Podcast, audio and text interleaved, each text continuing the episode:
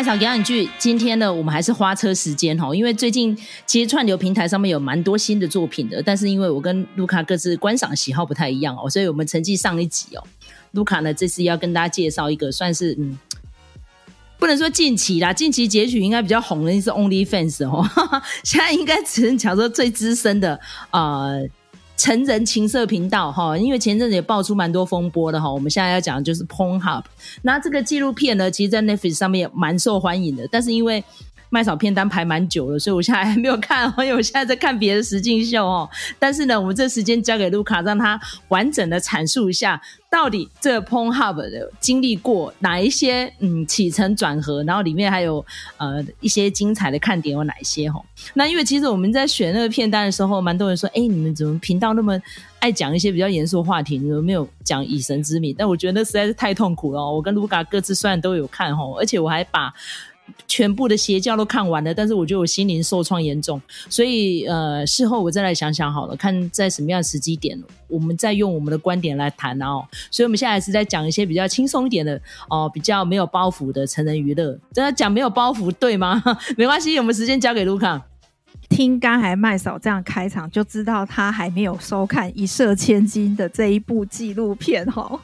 其实我那个时候看到他的显图，还有他的那个片名的时候，其实我也兴奋了一下哈。我想说，哇，这个我当这个 p o n h u b 的忠实读者这么久哈，哎，终于让我看到这个跟 p o n h u b 有关的这个纪录片哦。然后正想要找一个夜深人静的，好好享受一下哈，自己一个人看的时候呢，然后看下去才发现没有。这部片子其实还是很严肃哈，当然没有像这个以神之名那么可怕了哈。但是我觉得它其实也呃带出这个色情网站就是蛮严重的问题啦哈。那一开始的时候呢，它是还蛮轻松的，他就跟你说呢，其实有很多的人哈，尤其是在疫情期间。那他们没有办法出去哈，做这个人与人之间的连接哈。这些 sex worker 哈，这个延续我上一集在讲这个 Good luck to you Leon Grande 的话题哈，就是这个 sex worker 哈，大家怎么会去想象这个 sex worker 这个工作呢哈？其实呃，很多呃在从事性工作的人，他都是弱势哦。那但是呢呃。有了 Pornhub 之后呢，就是等于是打开他们的另一道生计啊。怎么说他们是弱势呢？啊，比如说这个在过去的时代啊，他如果说你作为一个性表演者的话呢，你就是必须去问制片公司说，哎，有没有片子可以给我拍呀？哦，然后在拍摄过程中，哎，你可能会被占便宜呀。哈，那片子拍了之后呢，哈，你能不能拿到就是相对的相对应的酬劳，还是说你是被层层剥削呢？哦，这个又很难说。所以就会变成说，呃，以往的过去的模式是那样哈。那在那个状况之下，其实这一些表演者呢，就等于是有一点被剥削啦。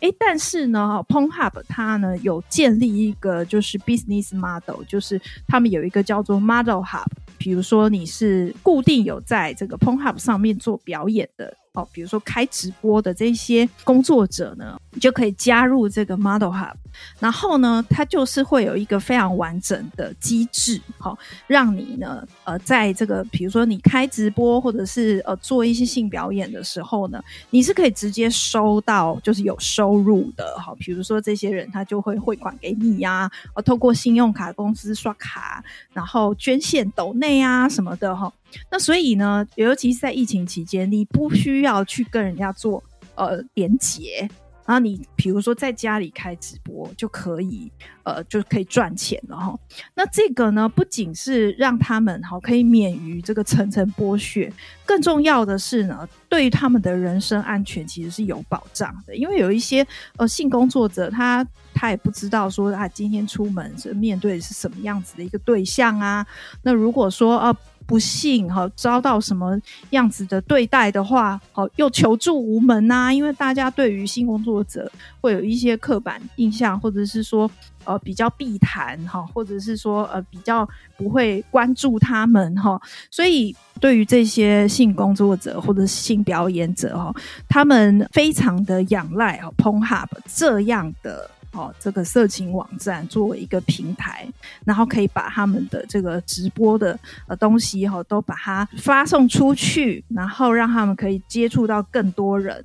对于他们来说，哈，这个这个纪录片的前面呢，开端呢就在讲这样子一个事情。然后呢，你甚至可以看到里面有各式各样的，比如说跨性别者，好，然后或者是说比较典型的就是女性嘛，好，它里面其实女性的呃这个性工作者是比较多的。然后还看到一个，就是它叫做 BBW，就是大尺码美女哈。如果不熟悉 Pornhub 的这个 tag 的人哈，BBW 就是大尺码美女的意思哈。那里面就有一个大尺码美女，我看了我就真的觉得她好可爱哦。那她就是有在讲，就是说 Pornhub 对她的生计哦，就帮助非常大。然后呢，更重要的是，她从此建立了自信心哈。在这个影片的开端，我们可以看到这些形形色色的性工作者哈，他们对于 p o n h u b 都蛮依赖的，而且呢，哦 p o n h u b 感觉是他们的救星啊，诶，可是后来画风一转哈。Pornhub 它的获利模式其实不是只有这一个而已哈，它还有另外一种获利模式呢，就是呃一些未经验证的会员上传的东西。哦，这个这些东西可能是偷拍的，或者是说那个资料外漏的哈，总之那个来源可能不是很光明正大的东西，可能甚至会有暗网头的东西，诶，但是呢，因为你没有经过验证，你还是可以上传的哈，所以呢，就会有一些人，他其实是被迷奸、被性侵的过程呢，也被呃放到 Pornhub 上面去。那 Pornhub 它是如何利用这一些哈非法的影片来获利呢？哈，就是他用这些影片。用广告的方式去获利，然后还有呢，就是这一些关键字，比如说未成年，然后或者是比较可怕的一些字眼，但是大家还是会去查询嘛。那所以 Pornhub 利用这些影片的流量去顺他们的关键字，那所以呢，到最后他们的这个大数据就会修得更完美，争取到更多流量哈。哎，但是呢，这个因为他们呃美国比较保障言论自由的关系，所以在社群平台呢是不需要帮这些上传者所上传的东西去负法律责任的哈。那所以它里面也有一个有名的记者叫纪思道，他就写了一个专题报道，然后大家才知道说哇，原来 p o n h u b 是一个很糟糕的平台哈。呃，就是有一个呃少女，她就是说呢，她。被性侵的过程哦，被拍成影片，那放到 Pornhub 上面，那她就跟 Pornhub 呃联系说，哎，你们那个东西应该是要把它下架。那他联系了好几次，然后呢，他们才终于下架。但是哦，不过多久哈，他的影片又被重新上传了。所以这个只是一个冰山一角，实际上像这样子的受害者非常非常的多。对于这个 p o n h u b 在这个影片里头呢，就掀起正反两面的一些论战哈。比如说，他的受害的影片被放到网络上的这些人呢，他们就觉得说，呃，要限制 PonHub 的权利哈。那到后来呢，导致 PonHub 就把这个刷卡的这个功能下架了。他就说，我们不要再跟这些呃信用卡公司合作了。那可是问题是呢，这个真正影响到的其实不是 PonHub 本身的收益。而是我们前面讲到这些性工作者，他们等于是断了生路一样哈，所以到最后他们就只好纷纷的出走到 OnlyFans，所以 OnlyFans 也是因为这样子哈，就这个日趋壮大，所以这里头就蛮多严肃的议题可以探讨的哈，就是说平台它到底要负起什么样的责任，然后以及我们要如何保障性工作者的。工作权益，好，他们的生计，还有就是说，呃，它里头有一个人讲到一个嘛，他就说呢，呃，色情产业一直都是美国言论自由的最前线。我觉得这个事情是还蛮重要的。所以，呃，到底 Pon Hub 是好还是坏？他们这样子的作风，到底是就爽到他们自己呢，还是？呃，有其他的就是说，哎，有造福到其他的人哈。我觉得这个在影片里头，它算是有正反并陈，好，然后呢，而且它里面有一些不是那么典型的，就是黑白的观点。比如说，他有一个前员工，他就觉得说，呃 p o n h u b 的高层其实对于这些性工作者是毫无用心的，哈，然后呢，也不会去了解，就是什么样子的法律是对他们的权益有伤害的，哈。诶，但是呢，讲到那一些哈，就是呃，一直要下架 p o n h u b 的那些异议分子，他又觉得说，这些人根本就没有搞清楚重点。那但是问题是在这样子的一个正反论战里头，诶，确实存在着，而且是蛮多的呃受害者。所以你到底要怎么去处理这个议题？哈，到底是觉得说言论自由比较重要，还是呃性工作者权益比较重要？还是我们要致力于打击性犯罪？你可以说它是不同的问题，它可能有很多层次值得探讨。可是呢，这些问题都集中在 Pornhub 上面。那到底这样子是不是公平？哦，那个其他的平台有没有需要负担这样子的一个风险跟责任？哦，这个我觉得，呃，看了这部片子，因为其实纪录片短短的哈。它会让你去思考更多的议题哦，你可以去寻找更多的说法来看这样子的议题。可是我觉得它就是只是一个开端，它没有办法把每一件事情都说得非常的深入哈。那它就是只能做一个提纲挈领这样子的一个结构。那我觉得如果说大家对这个议题有兴趣的话，哦，都可以再去找其他的题材来看。我觉得这个议题。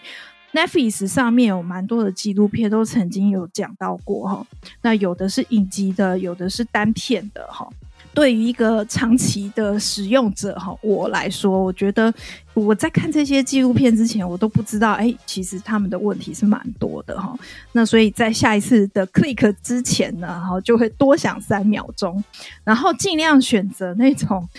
对工作者不会太大的剥削的这样子的平台，也就是说，呃，色情行业呃不是不行，好，性工作、性服务都是我们都不需要去污名化。可是如何的在一个合法的环境底下去做这些娱乐，我觉得这个也是对于消费者或者是对于这个观众来说是很重要的，所以就推荐给大家这一部。虽然看起来很劲爆。很香艳，但是实际上是蛮严肃的一部纪录片，《一色千金》。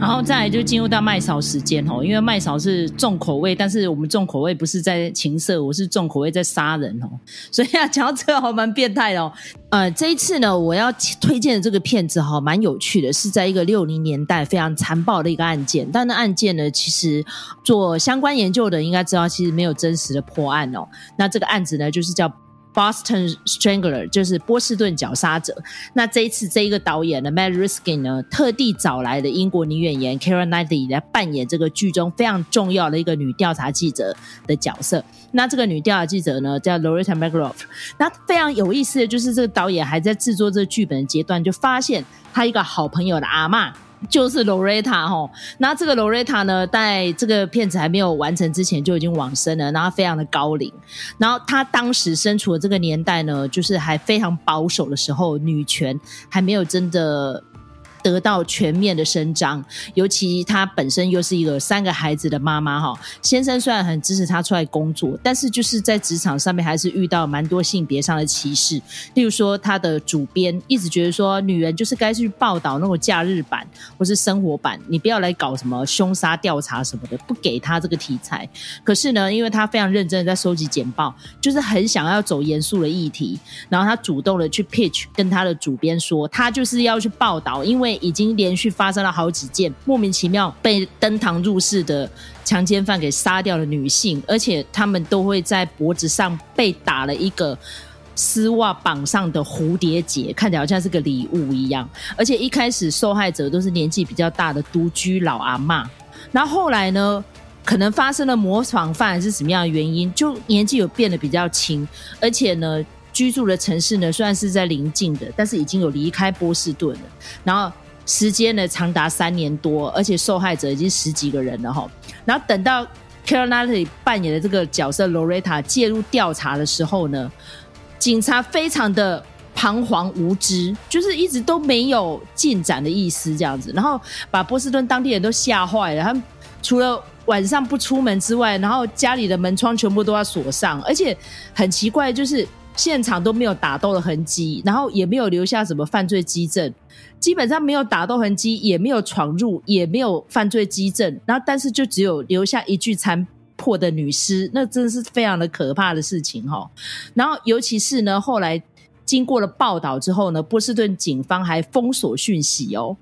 他就是完全不把相关讯息告诉。媒体甚至于他也没有寻求 FBI 的支援，因为已经死了那么多起了，而且还有跨州，你是不是应该要往更上层去禀报？结果通通都没有。然后等到第十三个受害者出现的时候呢，哦，好像已经有跑出嫌疑犯了这样子。然后呢，那个时候就有。呃，侥幸生存的女性就有说，哦，那个时候有一个人上门来哈，说，哎，要查水表，然后等到我不让他查水表，我跟他说我家里有先生之后呢，他就跑掉了这样，然后他就有描述了那个嫌犯的长相这样，然后等到描述了嫌犯长相之后，大家都开始一直找找找，找到真的有一个有前科的人哈，然后曾经是性骚扰前科，因为他就说哦。是一个模特经纪公司的代理人，然后他要上门来量女性的尺寸，然后结果就咸猪手摸一摸之后就跑掉了。所以这个人他有一个前科，而且长相呢蛮符合前面有提到那个上门查水表的那个人。然后而且更有趣的是。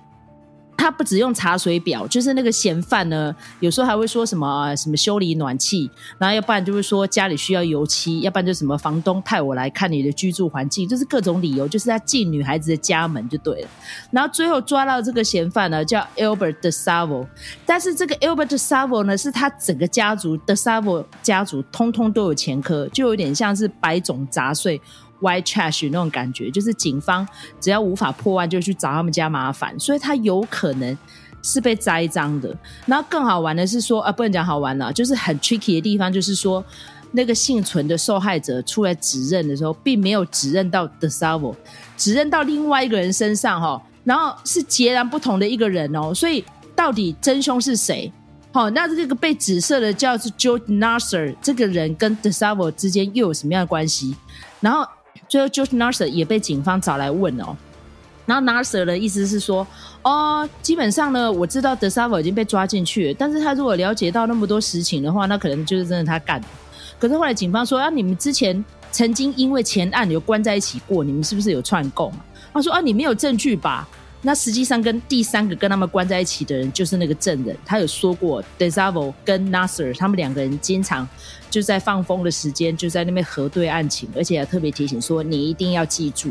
所以这真的是蛮恐怖的一件事情。那。德沙伯被抓进去之后，跑出来那时候，一个还蛮年轻的刑事辩护律师叫做 Lee Bailey。那讲到 Lee Bailey 的话，在美国业界东岸的人都认识他。为什么？他后来跑去辛普森案去当辩护律师，那时候他年纪已经比较大了哈。然后在他的辩护之下呢，有高达九成的人都可以无罪释放。所以这个 Lee Bailey 那时候才出道没有多久，在法学院呃刚出来执业大概十几年而已，他就去跟 Desabo 讲说：“你没有钱付我律师费没有关系，但是你。”你一定要把你的小说版权卖给我。那最后，DeSalvo 就被这个 Lee Bailey 律师把精力给卖掉了，而且好像版税还蛮贵的，当年好像卖了快五十万美金，很高昂。那甚至于呢，他还安排了一些媒体记者去写他的成长历程什么的。那借由这样子，那个 Lee Bailey 赚了一票的钱，但是 DeSalvo 家族说都没有拿到钱，所以后来 DeSalvo 呢就想翻供了。甚至于呢，他也透过中间人哦，已经关出去的狱友联络了 Loretta，就说你要不要来监狱专访？然后在剧中，Loretta 已经都约好时间，隔天就要去监狱里面见 Desavo，。没有想到 Desavo 就被狱友给杀掉了，而且呢，杀掉他的时间很奇怪，就是刚放空完没有多久，竟然。好像呃狱卒们都没有发现，就直接让杀手登堂入室，把这杀把给宰了。而且我上网去查那个宰掉他的人是谁，就没有写出名字哈。所以我看了，充满了无奈啦。而且最后那个德萨瓦死掉距今已经非常多年了，五十年了嘛。后来他的家族后代有要求开棺去验，因为现在 DNA 技术比较好了嘛。那犯罪现场一些基证有可能验得出 DNA，然后拿德萨瓦的 DNA 去验，只有最后一个受害者跟德萨瓦的 DNA 哈，他体内的残留物是 DNA 相同的。那等于前面十几位都不是德萨瓦干的哦。那到底是谁做的呢？那中间呢，罗瑞塔非常认真的去查哦，可能有一些被害者是怀孕的阶段，然后同事们有作证哦，他跟老板有一腿，然后老板呢当天没有不在场证明，所以有可能真的就是一群厌女狂，接连的借由这个刑案还没有侦破，就去杀女人，而且杀的女人可能都是在生活中挡他的路啊，啊，或者说给他一些什么样的致命威胁啊，然后就趁机去 copy 这个。绞杀者，然后就把这些他眼中钉给拔掉了哈。所以整个看完之后呢，虽然这个电影长度不太长，没有像是大卫芬奇当年那部电影哈，就《黄道十二宫》，因为蛮多人在骂那部电影说哦，落落长，看得很闷。不会，这部电影的节奏蛮快的，而且我觉得 Kara Knightley 演技真的非常的精湛哦。然后他这一次呢，就是跟另外一个搭档哈，因为等于是在片中跟他是。算是好伙伴哈，这个就是 Carrie Coon 扮演这个角色 Jean，他们两个人合作无间哦，而且在力抗那个职场上面对女性的一些很跋扈、很蛮横的一些抵制。那因为其实他们在职场上面哈，两个人都要同时兼顾工作跟家庭生活，所以真的压力都非常的大。然后刚好呢，波士顿他们当地的一些警察们的那些蛮贪无能的态度哦，又加重了这两位女记者哈、哦、对警察系统的极度不满。最后把 DeSalvo 抓进去之后，他就一直跟他的主编说，真正的真凶并没有抓到，其实应该是一群人的集体作案，而且他们还不一定彼此认识，有可能就是。在争先恐后的在模仿，然后趁着这一波哦来犯案这样子，然后让麦嫂想到之前曾经举一个案例就是这样，经常如果有发生那种银行抢案啊，或是那种富人家族啊有被偷，那个金额实际上跟清点的都不一样，为什么？有可能中间有参与到这个案件的人趁机可能就摸了一把钱哦，或者是把证物 A 起来，有可能这个绞杀者为什么一直没有找到真凶？有可能就是当时有一些厌女狂。借由这样子的风波，然后趁机做掉了他看不爽的女人，就是这个样子。所以整个电影看完之后，我是觉得余波荡漾啦，呃，也蛮推荐给有订阅 Disney Plus 的朋友们哦，可以收看这部片。我觉得整个制作非常的精良。OK，那如果喜欢我们今天这一集的分享的话，欢迎在各大收听平台给我们个五星评价，或者是请你订阅，或是哎推荐给你的好朋友们哦，来跟我们留言，或者给我们小小的粮草，鼓励我们继续创作下去。我们下次再见喽，拜拜。